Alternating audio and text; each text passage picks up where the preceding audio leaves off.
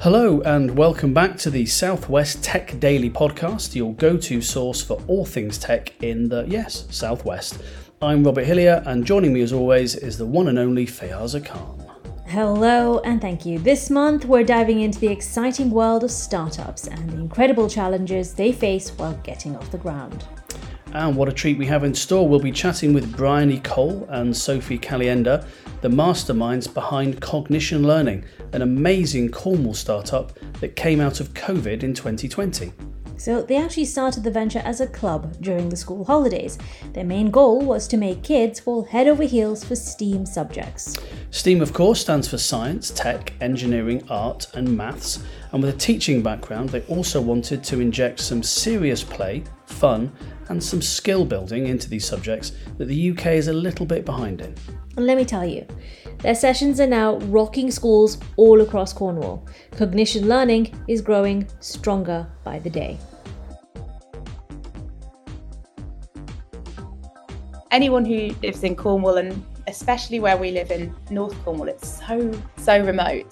There's quite a lot on offer in terms of outdoors activities, mm, if you like walking, yeah. surfing, swimming, but there's not a lot else on offer for children, and we just wanted to fill the gap in the market initially. So I think there are some really passionate head teachers out there who are really keen to get STEAM-based learning, but also fun, playful learning back into the curriculum. But obviously they've got to do it within the confines of the current curriculum demands as well. That was the incredible duo, Sophie Calienda and Bryony Cole, giving us a sneak peek into their amazing journey. We've got more from them in just fifteen minutes, but before that... Come and join, Come the, and join conversation. the conversation on LinkedIn, on LinkedIn. Southwest, Southwest Tech Daily. Hold on to your headphones because we have the awesome Dan Pritchard from Tech Southwest joining us to talk about Growth Forge. This incredible initiative offers precise and targeted business support for both growing and established businesses. That's right. If you sign up, you get paired with expert coaches and specialists who help you develop and implement proactive strategies to help grow your business.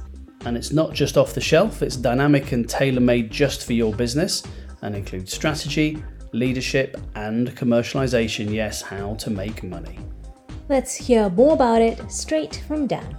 Yeah, so firstly, it's not just startups. We love the idea of, of mixing it up. We've always liked that across Tech Southwest and, and the fact that we cover a, a kind of big region. We like joining the dots in different ways, getting different people in the room. So there will be cohorts around startups, but there'll also be cohorts and support for bigger companies, you know, scale ups, but also those companies that don't really sort of fit into the model for typical business accelerators who sort of think, is that for me? Is that, is that, am I a growth company? Because actually they're often the companies that are sitting on opportunity around productivity and innovation, but aren't realizing it.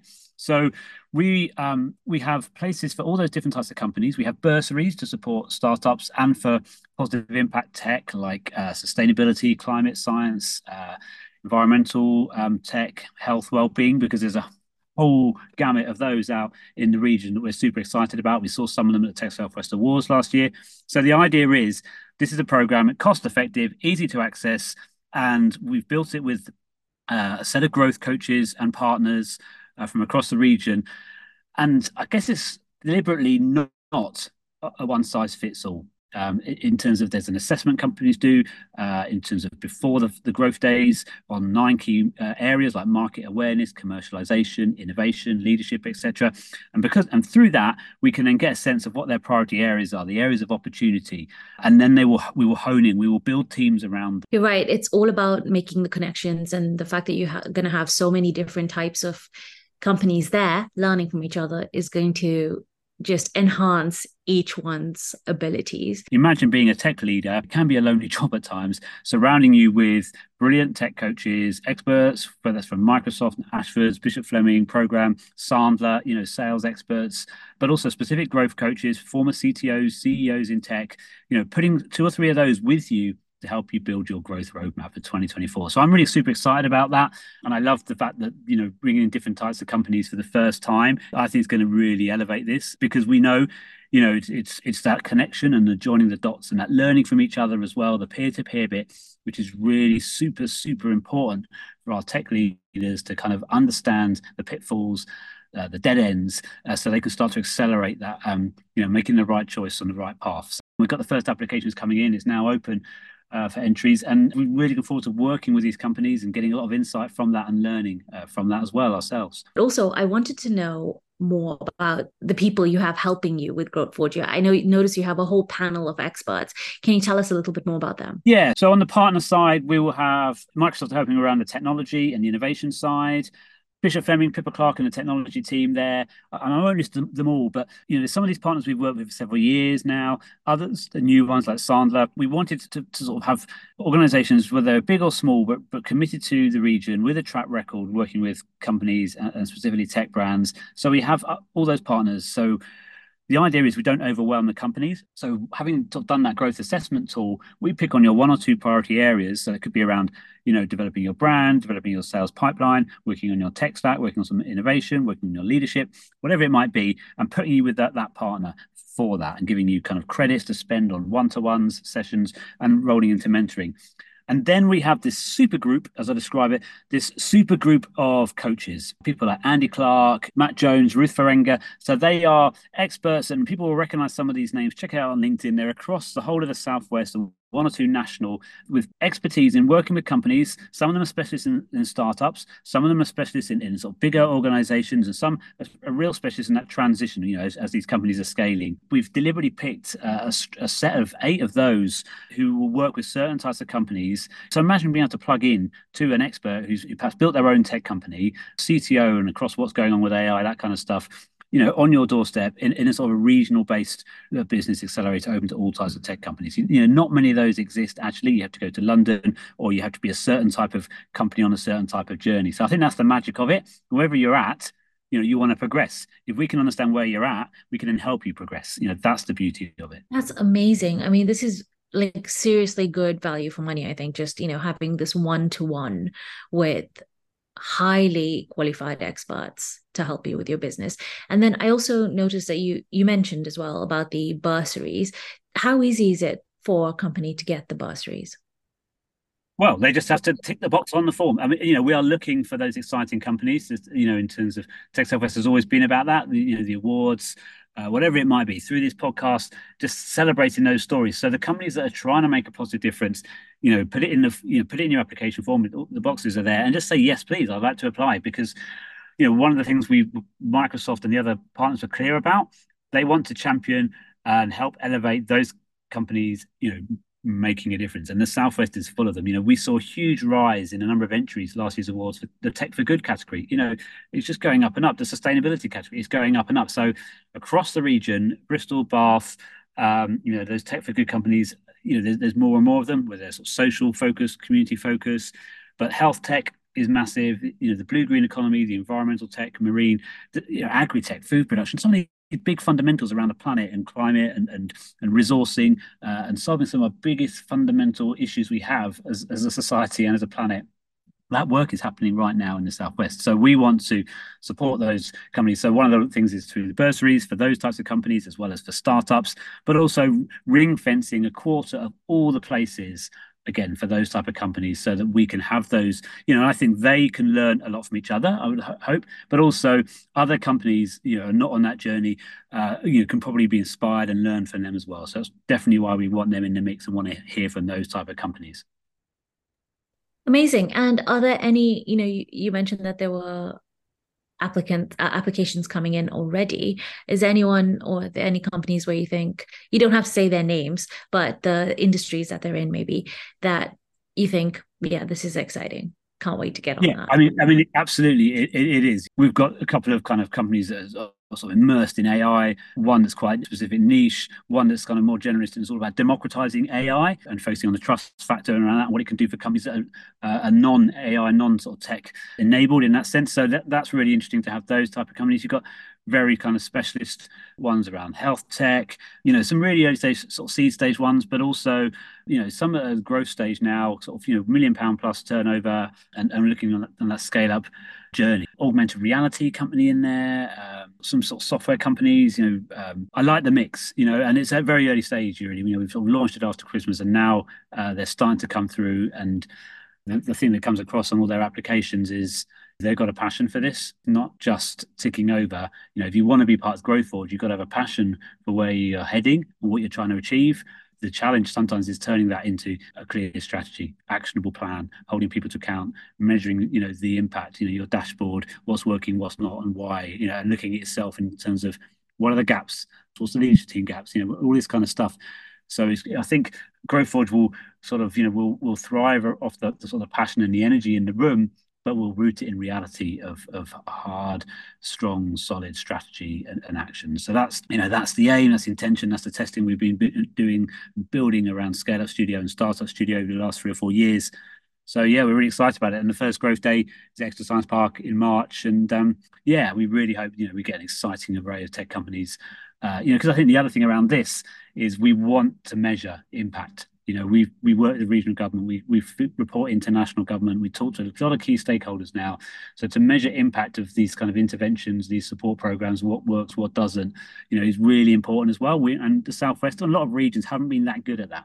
You know, so this does feed into the story of growth and prosperity and investment and innovation that we, you know, feeds into like our London showcase later in the year, where we're taking some of our best Growth Forge companies and most exciting companies to that, putting on a sort of a national uh, platform. So it all kind of links into that bit as well, which is why Tech Southwest exists, right? You know, we've got to tell a story based in sort of emotional storytelling and narrative about what amazing tech we're building in the Southwest, but we've got to root it in evidence and data of, of impact and, and the difference it makes. That's so true. And I mean, besides the fact that it brings in a lot more investment, it brings in a lot more funding from the government if you're able to show them how it's improved society. And obviously, there's also bits of impact that you wouldn't even realize. You know, you might, I don't know, encourage young girls inadvertently to go into tech without realizing that that's what you're doing by creating um this Growth Forge program, but you don't know how that's happened. And then you can find the links, all that kind of thing.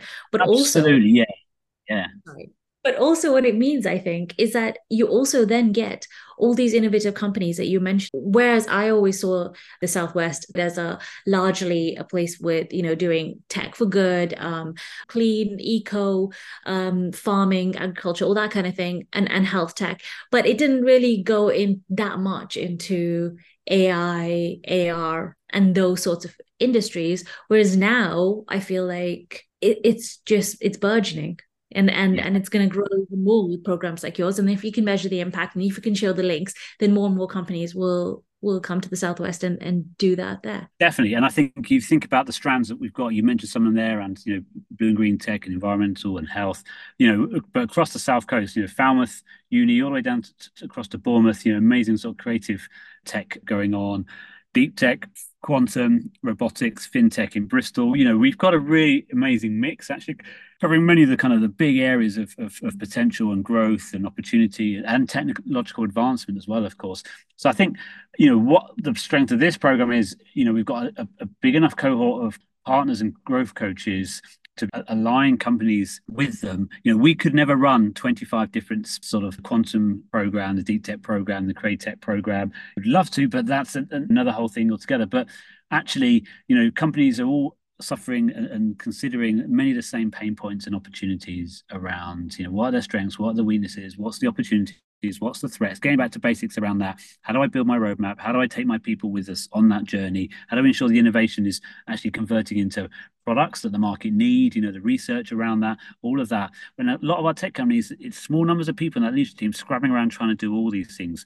So we're trying to give them a leg up. We're trying to give them a leg up in terms of that, that leadership piece, that strategic piece, because we know companies that get the strategy right and implement it and hold themselves to account or, hold, or held to account by a third party are much more likely to achieve success. You know, without the roadmap, how do you know where you're going? So that's what we're going to give these companies. And I love the fact that the Southwest has this, this super mix of all different types of companies in different specialisms. And that's one of the things to celebrate around that. Yes, we have kind of clusters and hubs of, you know, in particular focus, but the variety pack that is the Southwest is, is magic, you know, so let's tap into that and support those companies. Dan Pritchard from Tech Southwest telling us all about their groundbreaking programme for both growing and established businesses. If you're ready to take your business to the next level, head over to techsouthwest.co.uk slash growthforge to apply and buckle up for an epic journey. Okay, now it's time to turn our attention back to Bryony Cole and Sophie Calienda. They're going to tell us more about the importance of raising awareness and the practical application of STEAM subjects in schools. Bryony kicks off things by sharing with us why they were driven to start this incredible venture. We decided that we wanted to approach sort of STEAM in a much more playful way and mm. bring creativity in. And for us, the A in STEAM is very important. We are quite creative and playful people. We like to bring the fun into the lessons. And I think that's been our point of success. Mm. So we started Cognition with summer holiday-based clubs uh, when children had been out of school for a long time. Uh, and we wanted them to be able to come together and work collaboratively, but also develop new skills. So things like working with technology, uh, learning some basics of programming were all really important factors that we wanted to bring uh, to the to the students in our area. I think anyone who lives in Cornwall, and especially where we live in North Cornwall, it's so, so remote. There's quite a lot on offer in terms of outdoors activities, mm, if you like walking, yeah. surfing, swimming. There were a few sort of dance clubs, but there's not a lot else on offer for children. And we just wanted to fill the gap in the market initially. That's how we started, just filling that gap as a holiday club. Yeah. And I wonder how how's that been received by schools? Because I know now you do work in schools, and I wonder if you've had to do a lot of, I don't know, education about the importance of this, because I've also worked with schools and I found that they find this, well, first of all, they don't have the funding for it.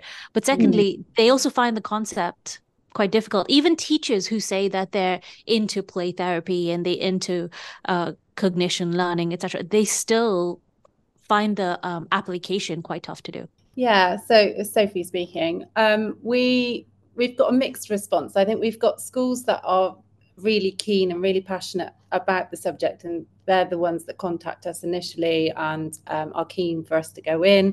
We'll try and find the money in the budget, um, et cetera. Um, we kind of started going to schools because one of the parents of a ch- child that came to our first holiday club went back to their school and was talking to the head teacher about how amazing it was over the summer. And then that head teacher contacted us, um, and it kind of all started from there, really. Um, and she was a big advocate of ours.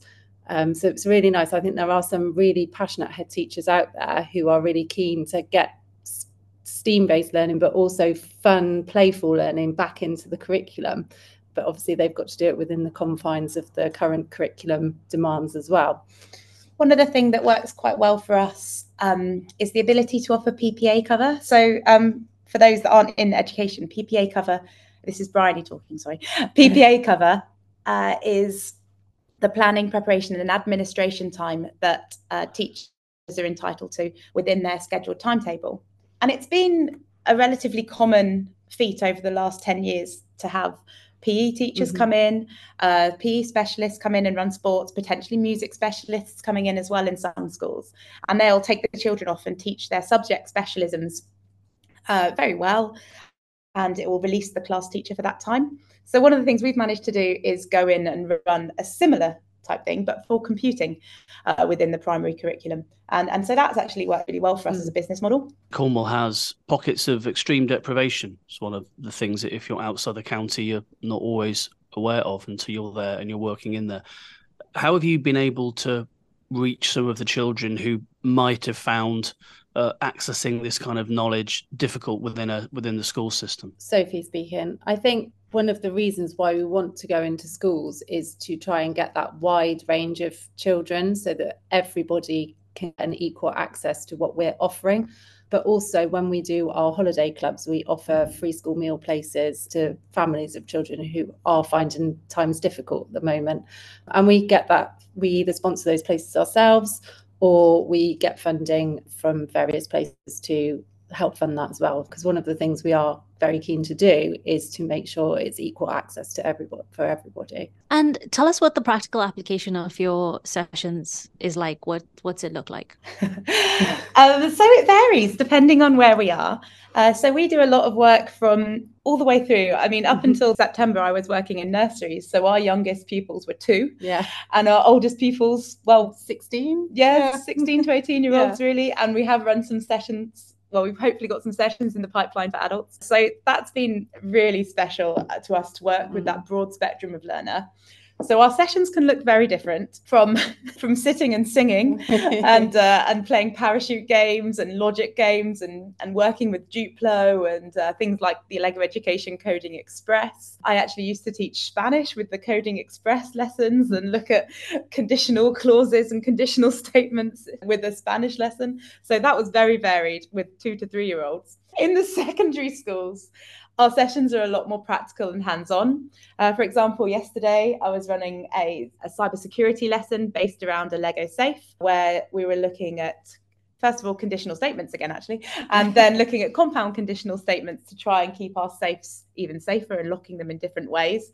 Uh, they take the form of workshop-based lesson where we'll introduce students, build up the problems, and at the end of this particular workshop, Uh, we were trying to hack into each other's safes to gain chocolate coins. And that's a workshop that we've developed alongside uh, G C H Q Bude and the National Centre for Cybersecurity. Uh, so that was been a, a really great one. In a day-to-day lesson in a school, well, Sophie, what did you do yesterday? Today I was in a school uh, with a year four class and we were making fairground rides. We were looking at broadcasting messages and trying to get your ride as exciting as possible, so adding kind of lights and motors uh, and sounds and getting the children to think about who can access the ride and giving time for people to get on the ride and off the ride. But one of the things we are really keen to do towards the end of the lesson, because you're building with Lego, children can get really creative with it, and we want to give the children time to show what they've done, particularly with the younger children. So um, we always make sure they have time to kind of show off what they've done as well, because they're really proud of what they've done and what they've created in the session, which is really nice. Just sounds really, really cute. And uh, how long is a session? Depends on what the school have booked. Our, our sessions, the year four one that Sophie was mm. describing yesterday, they fall within a school timetable and they're a standard lesson length of sixty minutes. Yeah. We can also offer half day and full day workshops uh, to schools. Our holiday club sessions run for an entire day. So we want to be as helpful as possible to working parents. So we'll run for the length of a school day in the school holidays. And that allows us to really dive a little bit deeper mm. into some topics. To hear you talking about the lesson, and you can visualize it and you can feel it and you can almost kind of experience it just through the just through the words you're using and the and the the, the pictures you're painting. What do you think it would take for that to be the norm in a school around these subjects rather than the exception? Oh, I would love that to happen. That's kind of my background, is very much play-based learning. I started, um, this is Sophie talking, by the way, um, I started in early years in reception. So my whole philosophy on education is all around play-based learning and being creative and being independent learners. Um, and it kind of gets lost in the system a little bit. So doing what we do and being able to go into a secondary school and watch thirteen-year-olds who usually are a little sullen, shall we say, get very involved and excited and playful in their learning again is really lovely. Um, whether it will become the norm, I don't know. What do you think, Bryony? I, I don't think anyone can underestimate the challenges that face our schools at the moment. And I mean, every single school we go into, the, the teachers are wonderful people mm, yeah. working really, really hard for the benefit of their students. I think a lot of teachers would would love mm. to be able to be a little more creative and to have the budget to integrate uh, some of this into their classrooms. Uh, and actually, we are seeing we are seeing some some really positive changes. Mm. And and I do think there are schools that are really actively trying to to to go down these routes, not necessarily, you know, because of what we're doing, but just because of the teacher passions mm. and general education sort of discourse at the moment. But there are so many challenges facing schools in terms of budget, time constraints, uh, rigorous assessment systems, standardized testing, uh, and, and all, everything else that goes alongside it, as well as all the other implications that come in uh, in terms of helping helping students with their mental health. And underestimating the recovery from COVID for these mm. students has been has been in, enormous. The number of schools we go into where at the start of our sessions, the students do not want to work in pairs. They will not even mm. consider working in a pair or a group. Yeah. And we can always pinpoint those as being students that were maybe in reception during the COVID years, or at sort of maybe going into year seven in, in the COVID years, and they didn't have that time to to work collaboratively. And it is improving, I think. Mm. I think it's hopefully becoming more positive. Yeah. It might also be because, I mean, I, I always had to work in pairs and in teams at university and in secondary mm. school, and hated it because I always ended up doing most of the work. So yeah. Yeah, that might be part of the reason. Um, so, I mean, I'm just saying, those poor children, I feel for them. I feel for them. Yeah. But the other thing is, I also wonder, um, you know, it does sound like from everything you're saying is that we need some government collaborations, you know, to help with funding, et cetera. But also we need education in schools, and not just in Cornwall, not just in the Southwest, everywhere. I wonder if that's the next step for you guys. Where, where do you see yourself going with this? Yeah, take over the world. um, this is Bryony speaking. I mean, I think our number one thing is bringing bringing opportunities to children who may not have them, and uh, you know, we have seen phenomenal growth in our area. And for example, for us um, being First Lego League mm, hosts, yeah. it's been it's been massive, you know, a huge game changer. So First Lego League is the largest international STEM competition. And I wanted to enter a team when I was a primary school teacher with my year sixes. And our, our nearest local event at the time was Plymouth, but that was oversubscribed, or up to Bristol. And it was, you know, the idea of getting the primary school children onto a bus down in time. You'd have to leave Bude at about six in the morning, and it became unfeasible even for a passionate teacher. So we've seen a growth. We became North Cornwall and Devon regional hosts uh, in twenty twenty-one. Yeah. And we've seen a growth from three teams to, in the pandemic, to five teams yeah. in twenty twenty-two. We had eleven teams in twenty twenty-three, and we have now got twenty-four teams registered for twenty twenty-four. So we've seen amazing growth in these sectors. Mm. And I think that's what we'd like to, that's what we'd like to grow and develop, is really just continuing to offer opportunities, taking on larger contracts to yeah. deliver competitions, uh, to facilitate and increase engagement across across schools, and also make it more accessible for them. One of the things that we've worked really hard to do is to run free training and professional development, and that's been sponsored by some of our corporate partners for teachers, to give them the confidence and the skills to undertake things like First Lego League, which can be quite apprehensive about. And so we'll go in and we'll help the teams get started, run their first few sessions, support the teachers on call. And, and now some of our teams are, that's allowed us to grow because yeah. we've able to do that. So perhaps even upskilling those teachers could be a way forward. Yeah. And supporting them. That sounds amazing, guys. So tell me about your work with tech businesses. We started working with G C H Q Bude. How many years ago now? twenty twenty-one. twenty twenty-one. Wow, wow. That's a long time. And uh, we supported them with their outreach program. Um, so they were keen to work with us and try and get them. They're already, they already had an outreach program, but they wanted to kind of make it a bit more accessible um, across the year groups as well.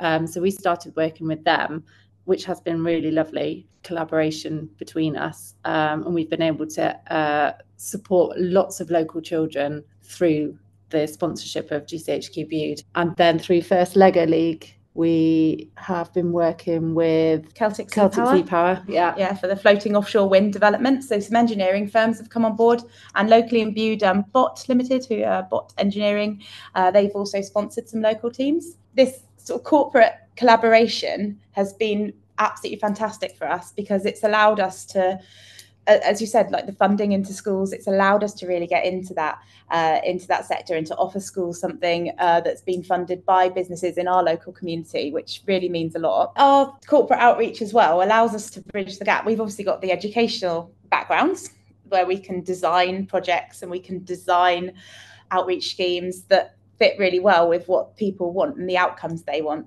So, for example, we had we were approached by Cornwall Council last year to design lessons that they could run for National Armed Forces Day using Lego education kits. So we designed one based around submarine communication and one based around sort of rescue and uh, humanitarian uh, response from the army to rehoming people in flood situations. So we love designing these workshops that really bring about the key outcomes that corporate companies might want to might want to make, but making them accessible to children as well, and making them fun, making them engaging. And so I see us as a bridge that crosses the gap between what the companies want to tell students about what they do and the careers that are on offer and the opportunities that are on offer, especially in the Southwest, and actually delivering that in schools um, to, to children of a variety of different ages and students across the education system. And that's something we are really proud, mm, really yeah. proud of.